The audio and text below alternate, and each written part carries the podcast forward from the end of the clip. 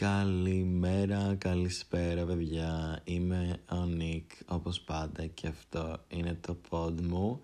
Επισόδιο νούμερο 13, την προηγούμενη φορά έκανα λάθος και είπα 13 ενώ ήταν το 12 αλλά αυτό είναι το 13, τέλος. Ε, Τι κάνετε, πως είστε, εγώ είμαι ok, καλά. Έχει κρύο σήμερα, μπαίνουμε για τα καλά στο φθινόπωρο. Χθες ήταν 22 Σεπτεμβρίου που ήταν η official μέρα φθινόπωρο, I guess, που μπαίνουμε στο φθινόπωρο, οπότε νομίζω ότι ο καιρός θα πάει καλά στο ρόλο του. Έχει μπει στο ρόλο ε, και απλά ναι, είναι μια συνεφιασμένη μέρα που εμένα μου αρέσει πολύ αυτό γιατί δεν έχει τόσο κρύο έτσι ώστε να μην βγεις και έξω. Οπότε μετά θα πάω να κάνω το καθημερινό μου walk στη γειτονιά και pretty much τι γίνεται τώρα τελευταία εδώ πέρα σε αυτή τη ζωή Mm, trying to get my shit together. Προσπαθώ να βρω μια γαμμένη part-time δουλειά, αλλά δεν με θέλει. Το My Job Now είναι αυτή η εφαρμογή τέλος πάντων που έχω και μπαίνω εκεί να δω για δουλειές. Έχει κάποιες part-time, διότι full-time δυστυχώς δεν μπορώ να κάνω με τη σχολή. Οι οποίες όμως δεν με δέχονται. Δηλαδή, κάνω απλά σε μια part-time και απλά δεν κοιμάμαι όλο το βράδυ μετά για να δω, ξέρω εγώ, αν με πήρανε. Και ξυπνάω το πρωί και βλέπω declined. Και έχω μια ωραιότατη φωτογραφία. Είμαι κούκλος σε αυτή τη φώτο. Ε, έχει white background, δεν κάνω σήματα με τα χέρια και τέτοια, είναι πολύ σοβαρή. Ε, έχω ένα απλό CV, απλά δεν έχω εμπειρία και αυτοί δεν ζητάγανε εμπειρία, οι περισσότεροι δεν ζητάνε εμπειρία. Αλλά ακούστε τώρα, I have to say this. Ε, ένα μικρό story time. Στο My Job Now μπορούν να σου κάνουν report τα μαγαζιά αν δεν ε, κάνεις κάτι σωστά, δηλαδή αν δεν πας σε interviews κλπ. κλπ, κλπ.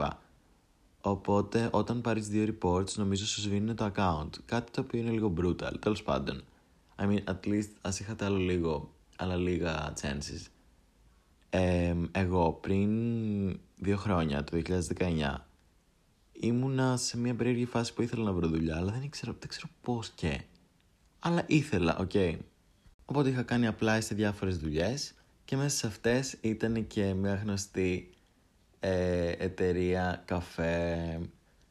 Οπότε οι συγκεκριμένοι μου είχαν στείλει και μήνυμα και μου είπαν, ξέρω εγώ, ε, θα είστε διαθέσιμος αύριο στις 3 για interview. Δηλαδή Νομίζω, όχι, όχι, δεν ρώτησαν καν. Απλά μου το στείλανε σε φάση αύριο interview 3. Και εγώ, επειδή ήμουν μικρός και ηλίθιος και δεν είχα πολύ εμπειρία στον εργασιακό χώρο, απλά τους έστειλα, ξέρω εγώ, ένα μήνυμα. Την επόμενη μέρα, ε, που ήταν εκείνη η μέρα που μου στείλανε, είχε απεργία στα μέσα μεταφοράς. Και το συγκεκριμένο μαγαζί ήταν στο κέντρο, στην Ακρόπολη, οπότε δεν μπορούσα να πάω με διαφορετικό τρόπο. Και τους στέλνω και τους λέω, ε, Συγγνώμη, αλλά επειδή αύριο έχει απεργία στα μέσα, μήπως θα μπορούσαμε να το κάνουμε μεθαύριο ή μια άλλη μέρα; Λοιπόν, αυτό μετά από λίγο συνειδητοποίησα ότι ήταν μεγάλο λάθος, διότι μου απάντησαν με ένα πάρα πολύ ξερό και ε, τέτοιο τρόπο τέλος πάντων, ότι και αν δούλευες τι θα έκανες; και εγώ μου κάπως Well, βγήκα από το app, διαγραφή εφαρμογής. Είστε σίγουροι; Yes, I am. Και απλά έσβησα το My Job Now για δύο χρόνια. Αλλά κόμπλαρα. Γιατί από τη μία είχαν δίκιο, αλλά δεν να σου πω και κάτι. Σιγά μου πάρω εγώ ταξί 10 ευρώ για να πάω σε ένα interview στο οποίο probably δεν θα, δεν θα καθόμουν στη δουλειά. Γιατί έχω ακούσει κιόλας ότι τα συγκεκριμένα μαγαζιά δεν έχουν πολύ καλές συνθήκες ε, εργασίας. Δηλαδή, γιατί να το κάνω αυτό.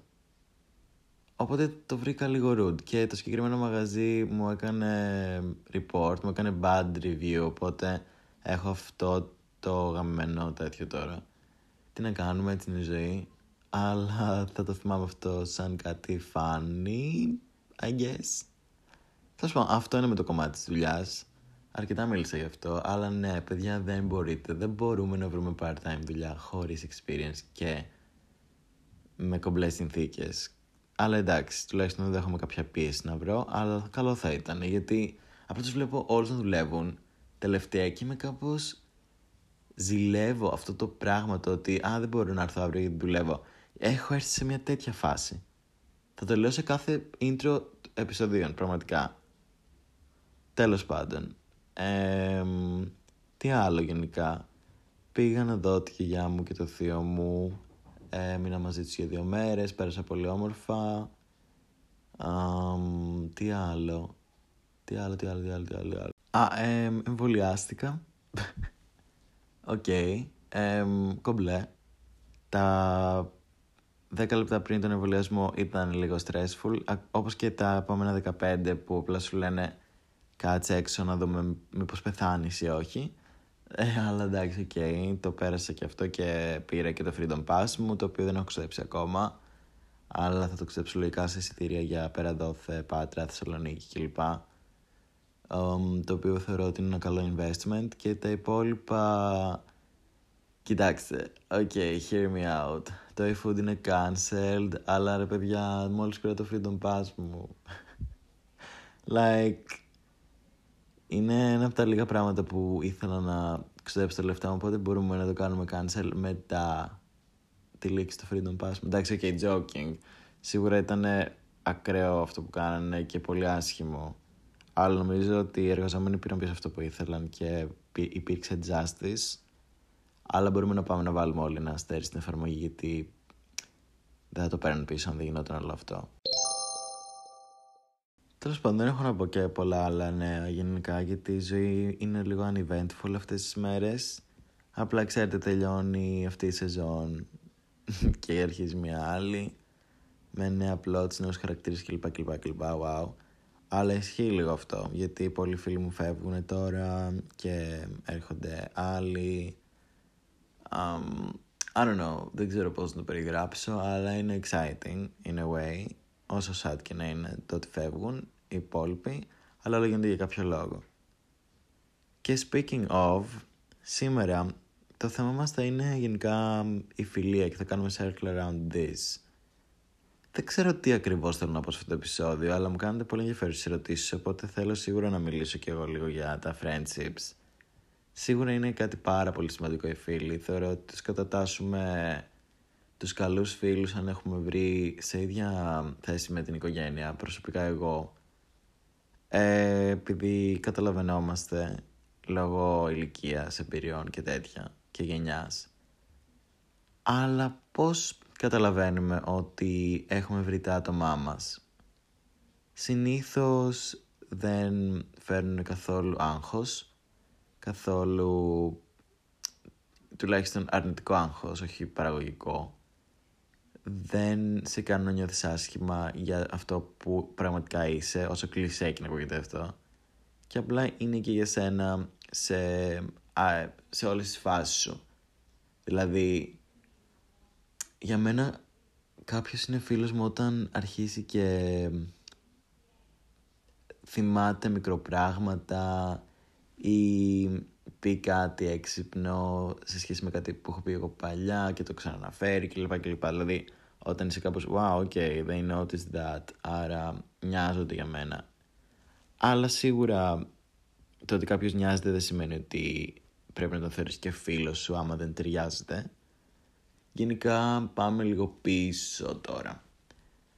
Όλοι νομίζω έχουμε τις πρώτες συναστροφές μας με κόσμο από την ηλικία των 4-5 που πηγαίνουμε στην παιδική χαρά ή στον πιαγωγείο και γνωρίζουμε εκεί τους πρώτους μας φίλους που από τότε αρχίζουμε και μαθαίνουμε ουσιαστικά την έννοια της λέξης και νομίζω ότι είχα κάνει αρκετές φιλίες ε, στα παιδικά μου χρόνια.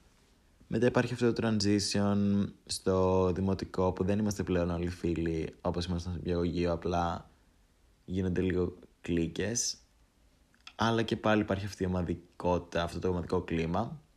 Και μετά έρχεται το γυμνάσιο, που εκεί όντως υπάρχουν οι κλίκες και είναι όλοι σε φάση 5-5, 3-3, 2 ή και ένας μόνος του, που πολλές φορές μπορεί να νιώσεις περιθωριοποιημένος. Ε, μπορώ να πω ότι έχω έρθει σε όλες τις φάσεις και σίγουρα και μόνος μου και ήθελα να κάνω fit in, οπότε έμπαινα σε μεγαλύτερες ομάδες ατόμων και με τρία-τέσσερα άτομα. Έχω περάσει ωραία χρόνια, αλλά σίγουρα δεν μου άρεσαν όλες οι παρέες μέσα στις οποίες είχα βρεθεί, που αυτό είναι το πιο λογικό πράγμα ever, γιατί δεν ξέρεις τι άτομα θέλεις από την αρχή. Πρέπει λίγο να περάσεις μέσα από όλα για να κατασταλάξεις κάπου, θεωρώ εγώ. Οπότε θυμάμαι ότι βρισκόμουν σε παρέες που απλά δεν πέρναγα τόσο καλά και έβγαινα απλά για να λέω ότι βγαίνω ή θυμάμαι ότι είχαμε περάσει αυτή την πάρα πολύ έξτρα φάση που στο γυμνάσιο βγαίναμε έξω, στην πλατεία ξέρω εγώ και λέγαμε ότι θα κάνουμε διαγωνισμό πόσα άτομα θα χαιρετήσουμε σήμερα. Ήταν αυτό το social life του 15 που απλά έβγαινες έξω και ήσουν κάπως ok, τους ξέρω όλους, facebook times τώρα, πόσα likes θα πάρω, πόσα σχόλια. Ε, αυτούς θεωρούσες φίλους. Αλλά στην πραγματικότητα ήταν απλά γνωστοί που μπορεί να είχατε ανταλλάξει πέντε μηνύματα. Και μετά από ένα σημείο καταλαβαίνεις ότι όλο αυτό δεν σου ταιριάζει και λογικά καταλήγεις με τρία-τέσσερα άτομα τα οποία νιώθεις πολύ κοντά σου και μένεις με αυτά για πάρα πολύ καιρό. Σίγουρα έχουν υπάρξει και απρόβλεπτα πράγματα. Σίγουρα το ένα άτομο μπορεί να αποχωρήσει, μπορεί να αποχωρήσει εσύ. Αλλά όλα γίνονται για κάποιο λόγο, θα ξαναπώ, και όλοι έχουν τους λόγους τους και κάποια, κάποιες φορές είναι άδικο, κάποιες φορές μπορεί να σου φαίνεται σε ένα άδικο, αλλά στο άλλο άτομο να μην φαίνεται. Είναι πολύ συγκεκριμένα τα πράγματα που γίνονται. Τέλος πάντων, θεωρώ πάντως ότι υπάρχουν πολλά είδη φιλίας και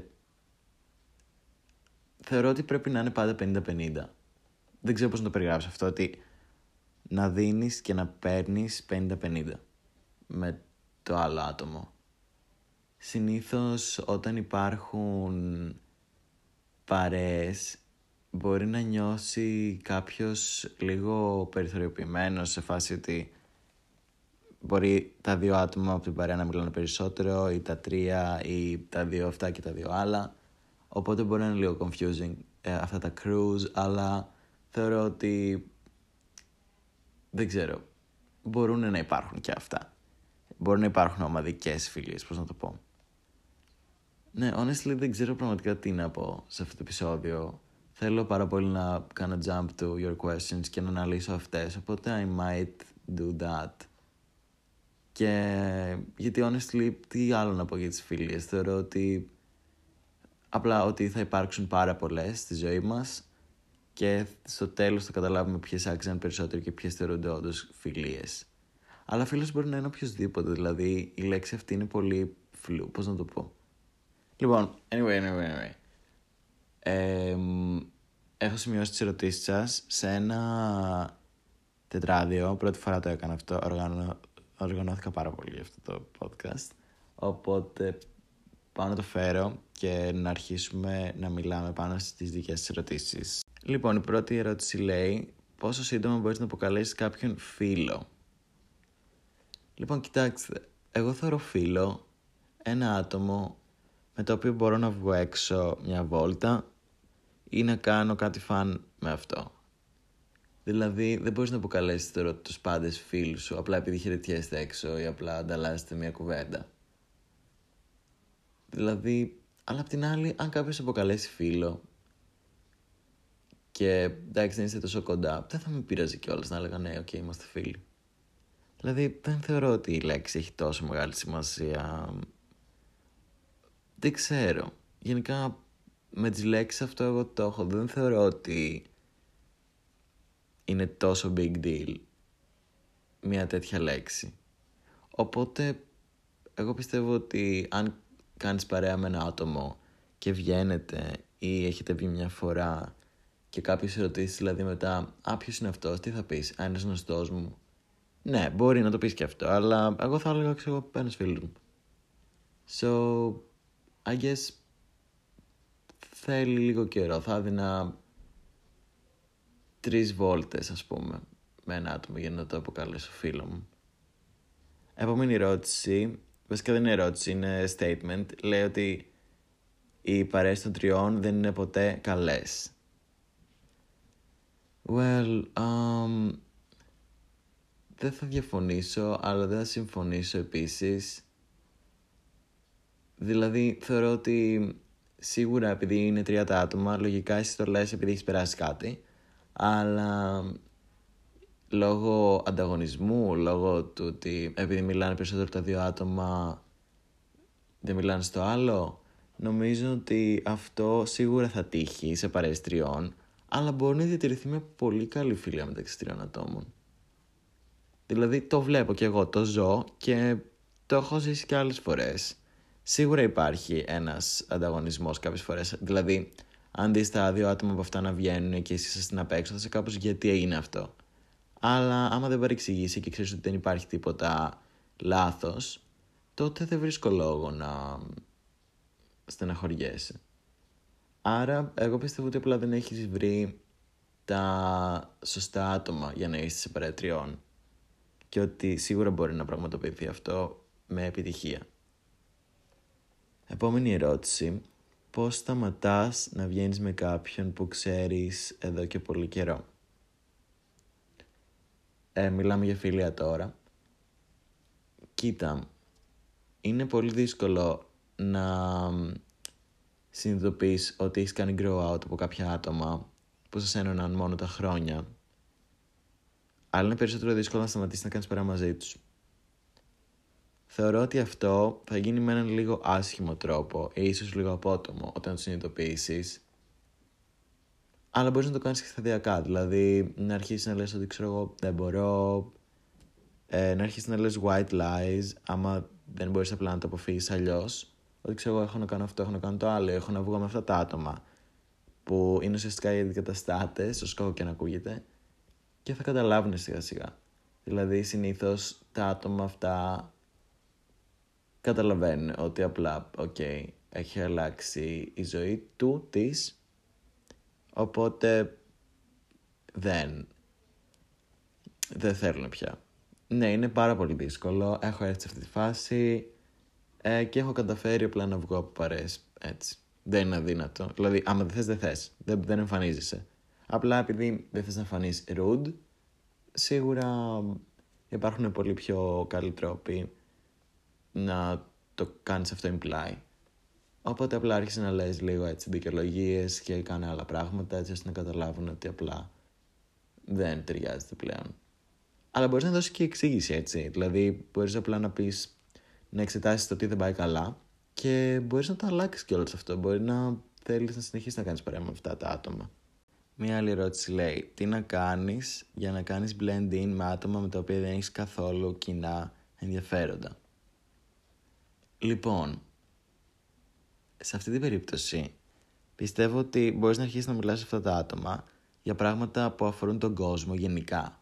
Δηλαδή μπορεί να μην έχετε εσείς κοινά interests, αλλά ζείτε στην ίδια γη, στην ίδια χώρα λογικά, με το ίδιο πολίτευμα, το ίδια, την ίδια, τον ίδιο καιρό και ίδια surroundings. Οπότε μπορείς να μιλήσεις πολύ εύκολα για κάποια κοινωνικά, πολιτικά, ή θέματα για τον καιρό, τέλος πάντων, που αυτά μπορούν να ξεκινήσουν μια συζήτηση και μετά σίγουρα εσύ θα έχετε κάποια κοινά σε φάση. Μπορεί να έχετε δει μια ίδια σειρά, ταινία, τέτοια πράγματα που είναι πολύ wide ή μέρη που ψυχνάζετε ή να αρχίσετε να μαθαίνετε και ο ένα τον άλλον για διάφορα πράγματα. Δηλαδή, συνήθως ο κόσμος, όταν γνωρίζει καινούργια άτομα, είναι curious να μάθει και άλλα πράγματα τύπου lifestyle things.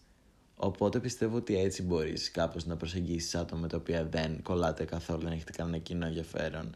Και θα δεις ότι στην πορεία μπορεί να έχετε κιόλας. Απλά να μην το ξέρεις, δηλαδή δεν φαίνεται πάντα. Μετά, is it okay to say I love you too soon? Look.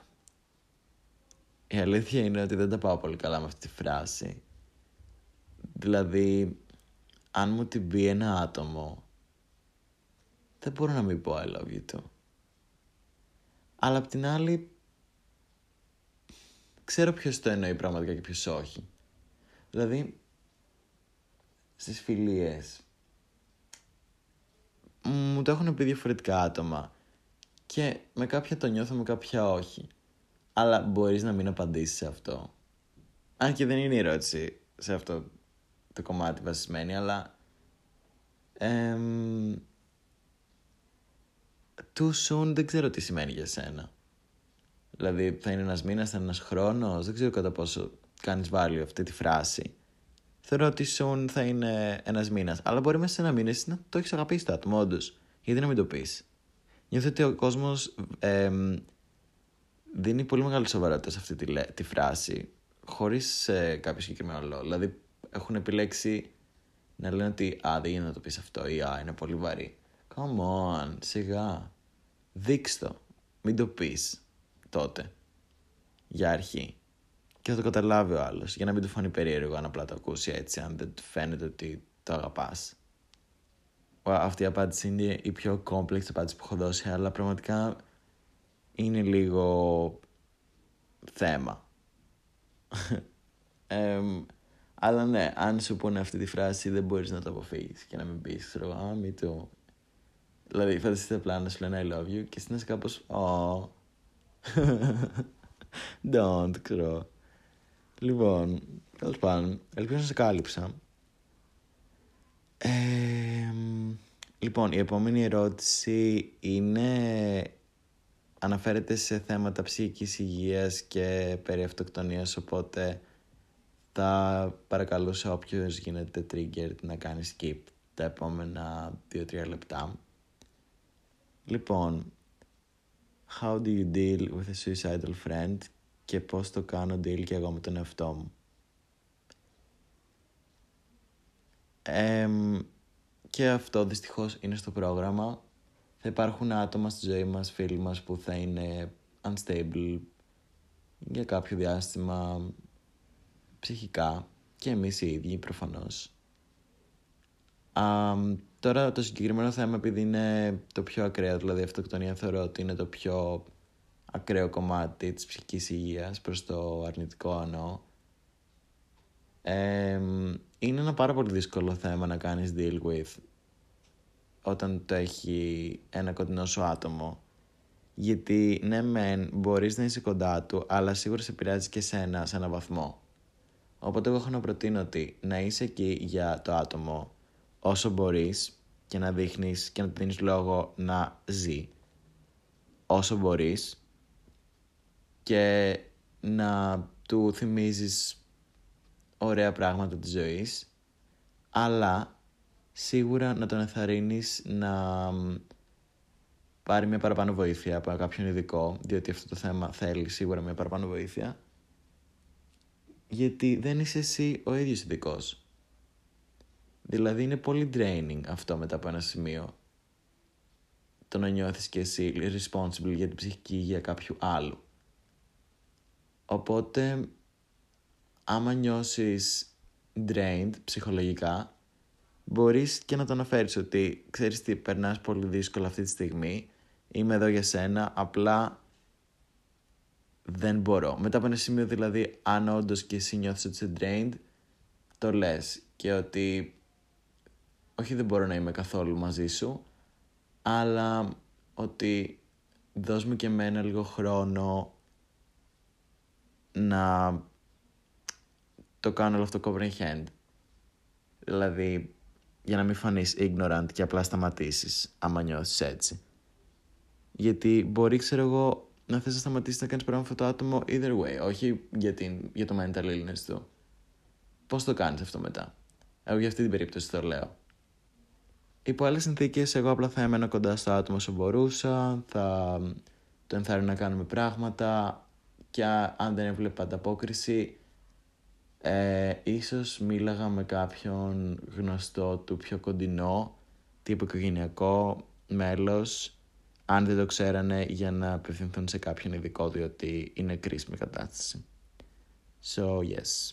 Μία άλλη πρόταση που μου είπαν είναι το ότι το μισό όταν οι φίλοι μου βρίσκουν partners και εγώ νιώθω ότι είμαι in between things.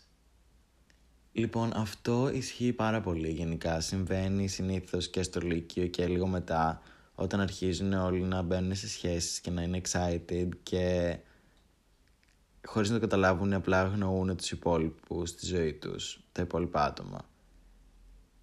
Οπότε καταλαβαίνω σίγουρα είναι πολύ άσχημο να νιώθεις ότι είσαι στη μέση και ότι κανονίζουν πράγματα με σένα μόνο όταν δεν έχουν να κανονίσουν με το significant other. Αλλά μπορείς να τους το πεις. Δηλαδή, εγώ θα τους το έλεγα σίγουρα ότι νιώθω εκτός. Νιώθω outcast από τότε που είσαι, ξέρω εγώ, με τον τάδε, την τάδε, το τάδε. Και δεν θέλω να συμβαίνει αυτό. Θέλω να σε να σε ενημερώσω για να δεις. Μπορεί να μην το καταλαβαίνεις ότι το κάνεις αλλά το κάνεις.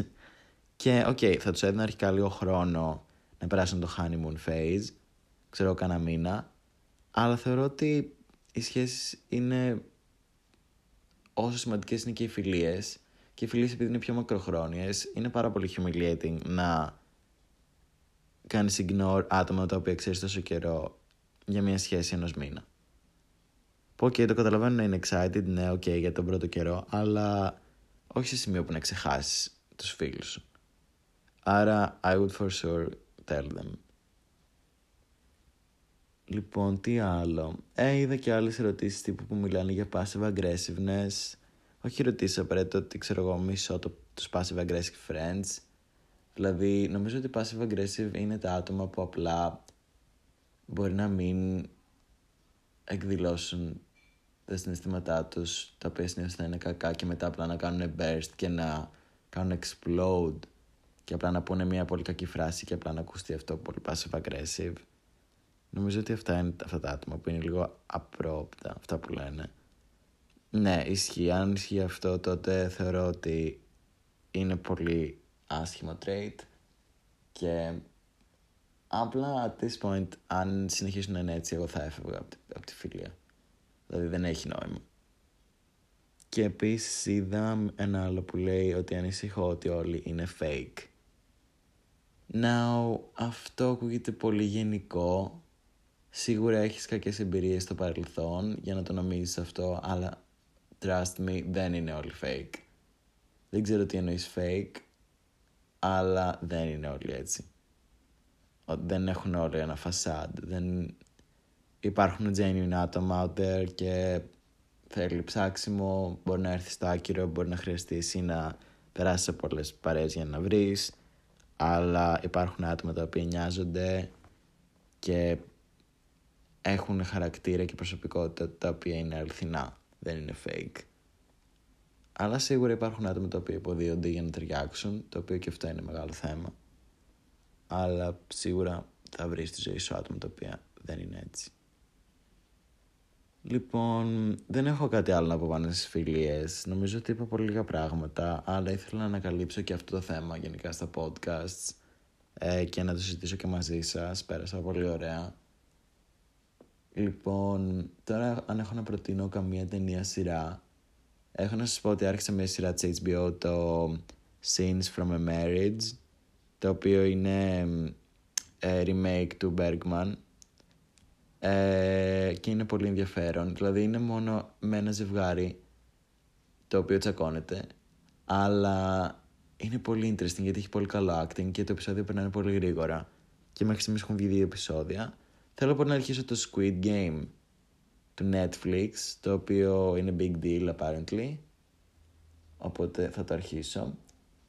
Και, παιδιά, πρέπει να σας πω, πρέπει να δείτε το Malignant. Αν είστε horror fans, προφανώς έχετε να δείτε καλό horror τα τελευταία χρόνια πολύ καιρό.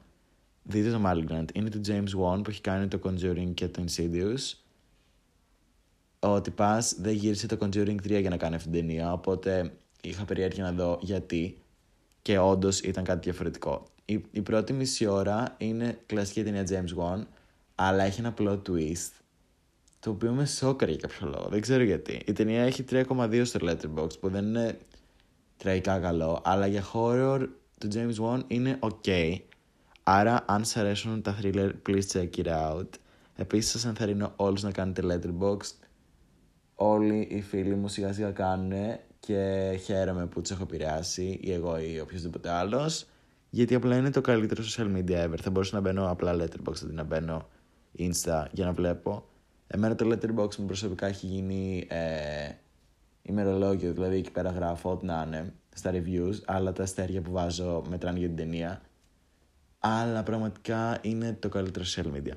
Τέλος. Είναι genius. Αυτό λοιπόν και άλλα honorable mentions.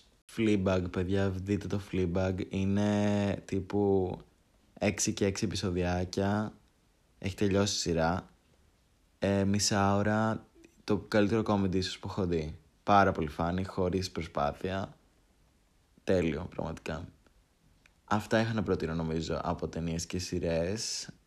Ε, ναι, αυτά, αυτά είναι. Γενικά, προτείνετε μου και εσείς άμα έχετε κάτι. Και το επεισόδιο αυτό ήρθε στο τέλος του, σύντομο νομίζω, δεν ξέρω πόσα λεπτά βγήκε, έκανε 20 άλλο, 25 λεπτά θα είναι, ok, αν είναι τόσο είμαι satisfied. Γενικά ε, θα έχω ιδέες λογικά και για άλλα πολλά επεισόδια στο μέλλον, που είμαι πολύ excited, έρχεται μια καινούργια σεζόν, θέλω να είστε όλοι καλά και να έχουμε ένα τέλειο φθινόπωρο λοιπόν. Θα έχουμε ένα τέλειο φθινόπωρο γιατί ήδη έχουμε δύο επεισόδια Nico Clock μέσα στον Σεπτέμβριο, κάτι το οποίο είναι επίτευγμα. Ε, και απλά thank you for joining. Σας περιμένω την επόμενη φορά και thank you, thank you. Τι άλλο να πω; Τι άλλο να πω; Σας ευχαριστώ και καλό σας βράδυ. Μαλάκες, βγήκε μισάωρο. Βγήκε μισάωρο. Ok, okay. δεν το ήξερα. Ok, okay, δεν το περίμενα.